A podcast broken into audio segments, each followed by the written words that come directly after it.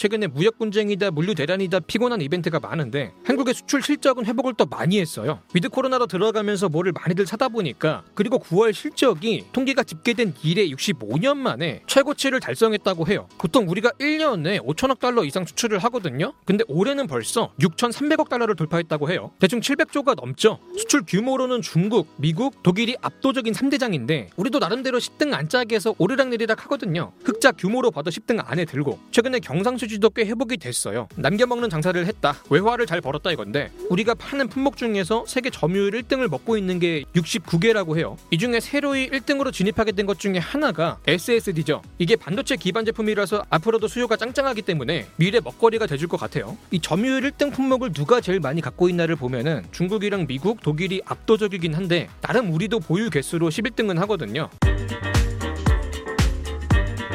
그 올해 수출이 왜 잘 풀리나 조금 더 보면은 일단 한국의 최대 수출 품목이 반도체죠. 전체 비중에서 20%나 먹고 있다 보니까 나라 실적에서 무게 중심을 크게 잡고 있는데 이 장남 반도체의 효성이 올해도 지극했습니다. 수출도 좋고 당연히 삼성전자나 하이닉스 매출이 좋았겠죠. 뭐 디지털 시대다 전기차다 시대적인 변화가 크다 보니까 반도체가 필요한 곳도 꾸준히 많아지고 있고요. 과거로 수십 년을 그래 왔고 또 앞으로도 수십 년은 나라를 매겨 살릴 든든한 밥반찬이다 싶은데 다음으로 원자재 가격이 폭등하면서 글로벌 글로벌 경제가 여러모로 골치가 아프지 않습니까? 근데 항상 위기는 모두를 향하지 않아요. 누군가한테는 또 살 길을 터줍니다. 대체로 원자재를 가공하는 산업이 특수를 조금 봤어요. 원자재 가격이 오르면서 제품의 가격을 크게 올리다 보니까 남겨먹는 마진이 또 괜찮았거든요. 특히 한국에서는 석유 화학, 석유 제품, 철강 쪽의 실적이 좋은데 얘들도 한국의 10대 수출 품목들이거든요. 한국의 전통 강자들이 이번에도 수출 실적이 좋았다는 거죠. 나라 살림에 큰 보탬이 됐고 뭐 이렇게 보면은 대기업만 잘한 것 같은데 중소기업들도 자기 몫을 하고 있어요. 수출 액수로 봐도 중소기업이 차지하는 비중이 생각보다 큽니다. 사실 우리나라 전체의 10대 수출 품목이랑 중소기업의 10대 수출 품목이 많이 겹치거든요. 뭐 협력업체로 연결이 돼 있다 보니까 다음으로 상대적으로 대기업 비중이 조금 가볍고 중소기업이 활약을 하고 있는 분야가 콘텐츠 산업이랑 화장품 산업인데 얘들이 또 한류를 주도하고 있죠.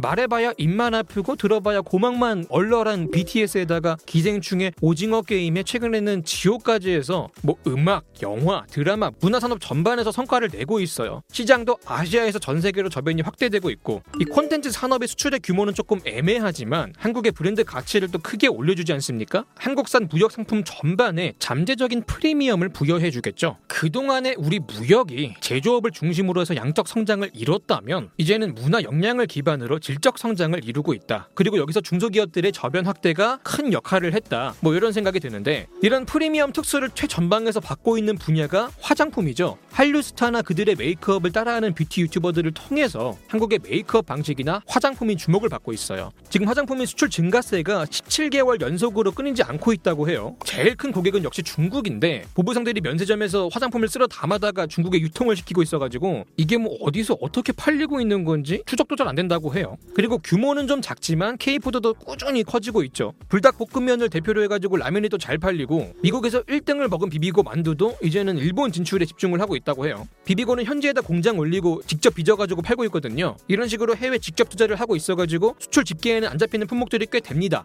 그리고 또 잘 팔리는 게 김인데 이게 수산물 중에서는 수출액으로 1등이에요. 특히 밥 반찬을 모르는 서구권에 어필을 한다고 스낵으로 둔갑을 해서 현지화에 성공을 했어요. 포장 디자인도 과자처럼 돼 있고 어쨌든 글로벌 경기가 어려운 상황에서도 대기업이고 중소기업이고 살 길들을 찾아가지고 수출 실적을 열심히 내고 있는 것 같습니다. 이게 예전부터 한국은 무역에 기댈 수밖에 없는 기구한 운명을 타고났죠. 없는 게 많다 보니까 밖에서 뭐를 자꾸 사와야 되고 다시 그거를 가공해가지고 밖에다 내다 팔고 이런 식으로 국가 간의 상품의 흐름이 있었기 때문에 가진 거 없는 한국도 경제 성장이 가능했다고 보는데 사실 이런 맥락들도 역사를 보면 조금 이해가 더 잘 되거든요. 학교 다닐 때 많이 듣던 얘기를 조금 해보자면은 1950년대는 한국 전쟁이 있던 시기죠. 찢어지게 가난했어요. 자본도 없고 기술도 없고 자원까지 없어. 뭐 따로 팔 거 없나? 그나마 우리가 가진 게 뭘까? 아, 생각을 해보니까 답이 딱 하나야. 노동력이죠. 전쟁에 쓸고 간 자리에는 배고른 국민이 남았어요. 푼돈이나마 받아도 좋으니까 일자리가 필요한 사람들이었죠. 이 저렴한 노동력은 가격 경쟁력이 좋은 상품이었고 그렇게 원자재를 수입하고 저렴한 노동력을 이용해서 가공하고 중간재나 완성품을 만들어서 저렴하게 수출을 했어요. 결과적으로 노동력을 수출한 거나 마찬가지였죠. 시작은 물론 경공업이었어요. 자본이나 기술 장벽이 상대적으로 낮으니까. 이 중에 특히 국가에 불을 쌓아준 게 섬유였습니다. 실을 만드는 방적, 그 실로 원단을 만드는 방직, 원단으로 옷을 만드는 봉제까지 해서 수직 계열화가 완성이 됐고 그렇게 생산 비용을 절감한 끝에 가격 경쟁력을 갖추게 됐거든요.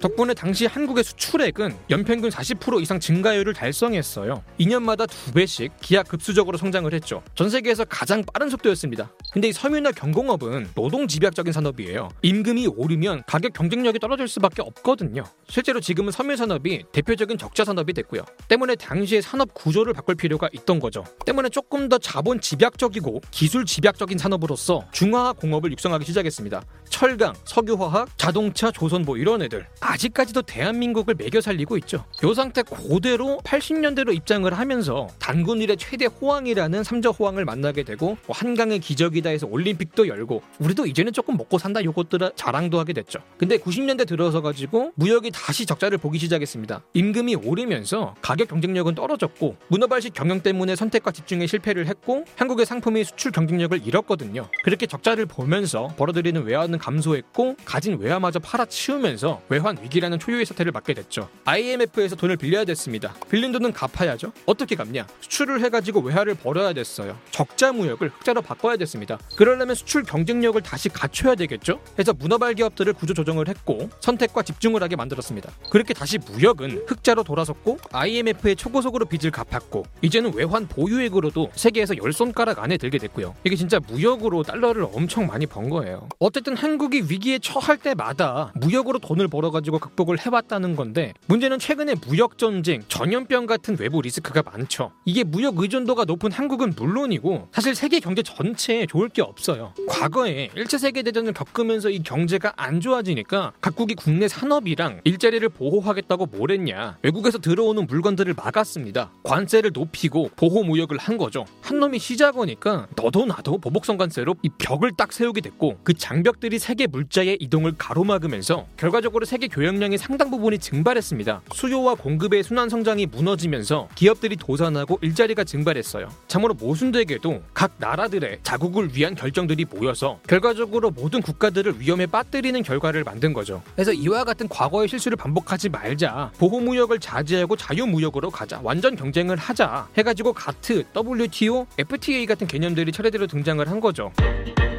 사실 우리가 무역을 하는 이유야 많죠. 일단은 대부분의 국가는 내수 시장이 작잖아요. 모든 국가가 무역을 멈추고 내수로만 버틴다면 우리 모두 다 같이 공평하게 부자가 되는 거는 포기를 하자 뭐 이런 말밖에 안 되거든요. 수출이 있기 때문에 소비 시장의 규모도 국가를 벗어나서 전 세계를 확장할 수 있는 거고 그렇게 무역은 전 세계적으로 거래량을 증가시키면서 세계 경제의 부를 확대해 왔어요. 그리고 무역은 또 효율을 만들어 주죠. 나라마다 기후도 다르고 부존 자원도 다르잖아요. 태생적인 비교 우위 더위나 열이가 생겨요. 시베리아 벌판에서 아보카도를 키울 수는 없으니까 가격이든 품질이든 직접 만들어봐야 경쟁력이 없는 거는 그냥 다른 나라에서 사 오자. 대신에 잘하는 거 만드는데 국력을 집중시키고 그렇게 생산량을 극대화해서 국가의 부도 최대로 불리자. 불필요한 비용 낭비를 줄이자 뭐 이런 건데 이 비용 절감 효과가 또 좋은 게 뭐냐면 물가 상승을 방어해 준다는 거죠. 저렴한 수입산 제품이 들어오니까 국산 제품이랑 가격 경쟁을 하거든요. 물론 식량이나 일부 자원은 국가 안보에도 중요하기 때문에 수입 의존도를 낮추고 자금률을 높일 필요 가 있다. 관세를 통해서 자국 산업을 보호해야 된다. 외국에 나가 있는 공장들을 자국으로 복귀시켜야 된다. 이런 얘기들이 다시 많아지기 시작하면서 무역 분쟁 얘기가 나오고 있긴 한데 이게 너무 지나쳐가지고 과거의 실수를 반복하지 않는 게 또 중요할 것 같아요. 사실 한국 경제에서 주로 지적되는 문제가 무역 의존도가 높다는 거죠. 최근 한국의 GDP에서 무역이 차지하는 비중을 보면 뭐 한 60% 정도가 돼요. 수출이 30, 수입이 30 정도 하는데 인구가 적으니까 내수도 쉽지 않은 상황에서 그럼에도 불구하고 돈은 잘 버는 나라가 되고 싶다. 그러면 사실 수출 말고는 큰 답이 있나 뭐 싶은 생각이 들고 또 완성품 수출을 많이 하려면은 원자재도 많이 필요하니까 수입도 많이 할 수밖에 없고 내수 경제를 키우자는 것도 좋은 목표는 되지만 사실 저출산으로 노동 인구 감소가 불가피한 상황이라서 현실적으로 뭐 엄청 드라마틱하게 그렇게 바꾸기는 쉽지 않을 것 같아요. 이게 수출 의존도라는 숫자에 집착하기보다는 수출의 경쟁력을 키워서 질적 성장을 해야 된다. 산업 구조를 한 단계 더 끌어올려서 더 큰 부가가치를 창출하는 게 중요하다. 뭐 이런 얘기들이 조금 있죠. 지금 우리가 문화적 역량을 갖춰가고 있는 상황이라서 4차 산업으로의 변화에만 잘 대비를 한다고 하면 괜찮지 않을까라는 생각 이 들어요. 다른 문제가 또 자원 수입 의존도가 높다는 거죠. 자원을 북한에서 꺼내올 수도 없고 태생적인 약점인데 우리가 무역 적자를 기록하는 나라들을 보면은 하나같이 다 원자재나 소재에 강해요. 뭐 자체 생산을 하든 좀 비싸도 다른 나라에서 사오든 특정 국가에 대한 의존도를 줄이긴 해야 되는데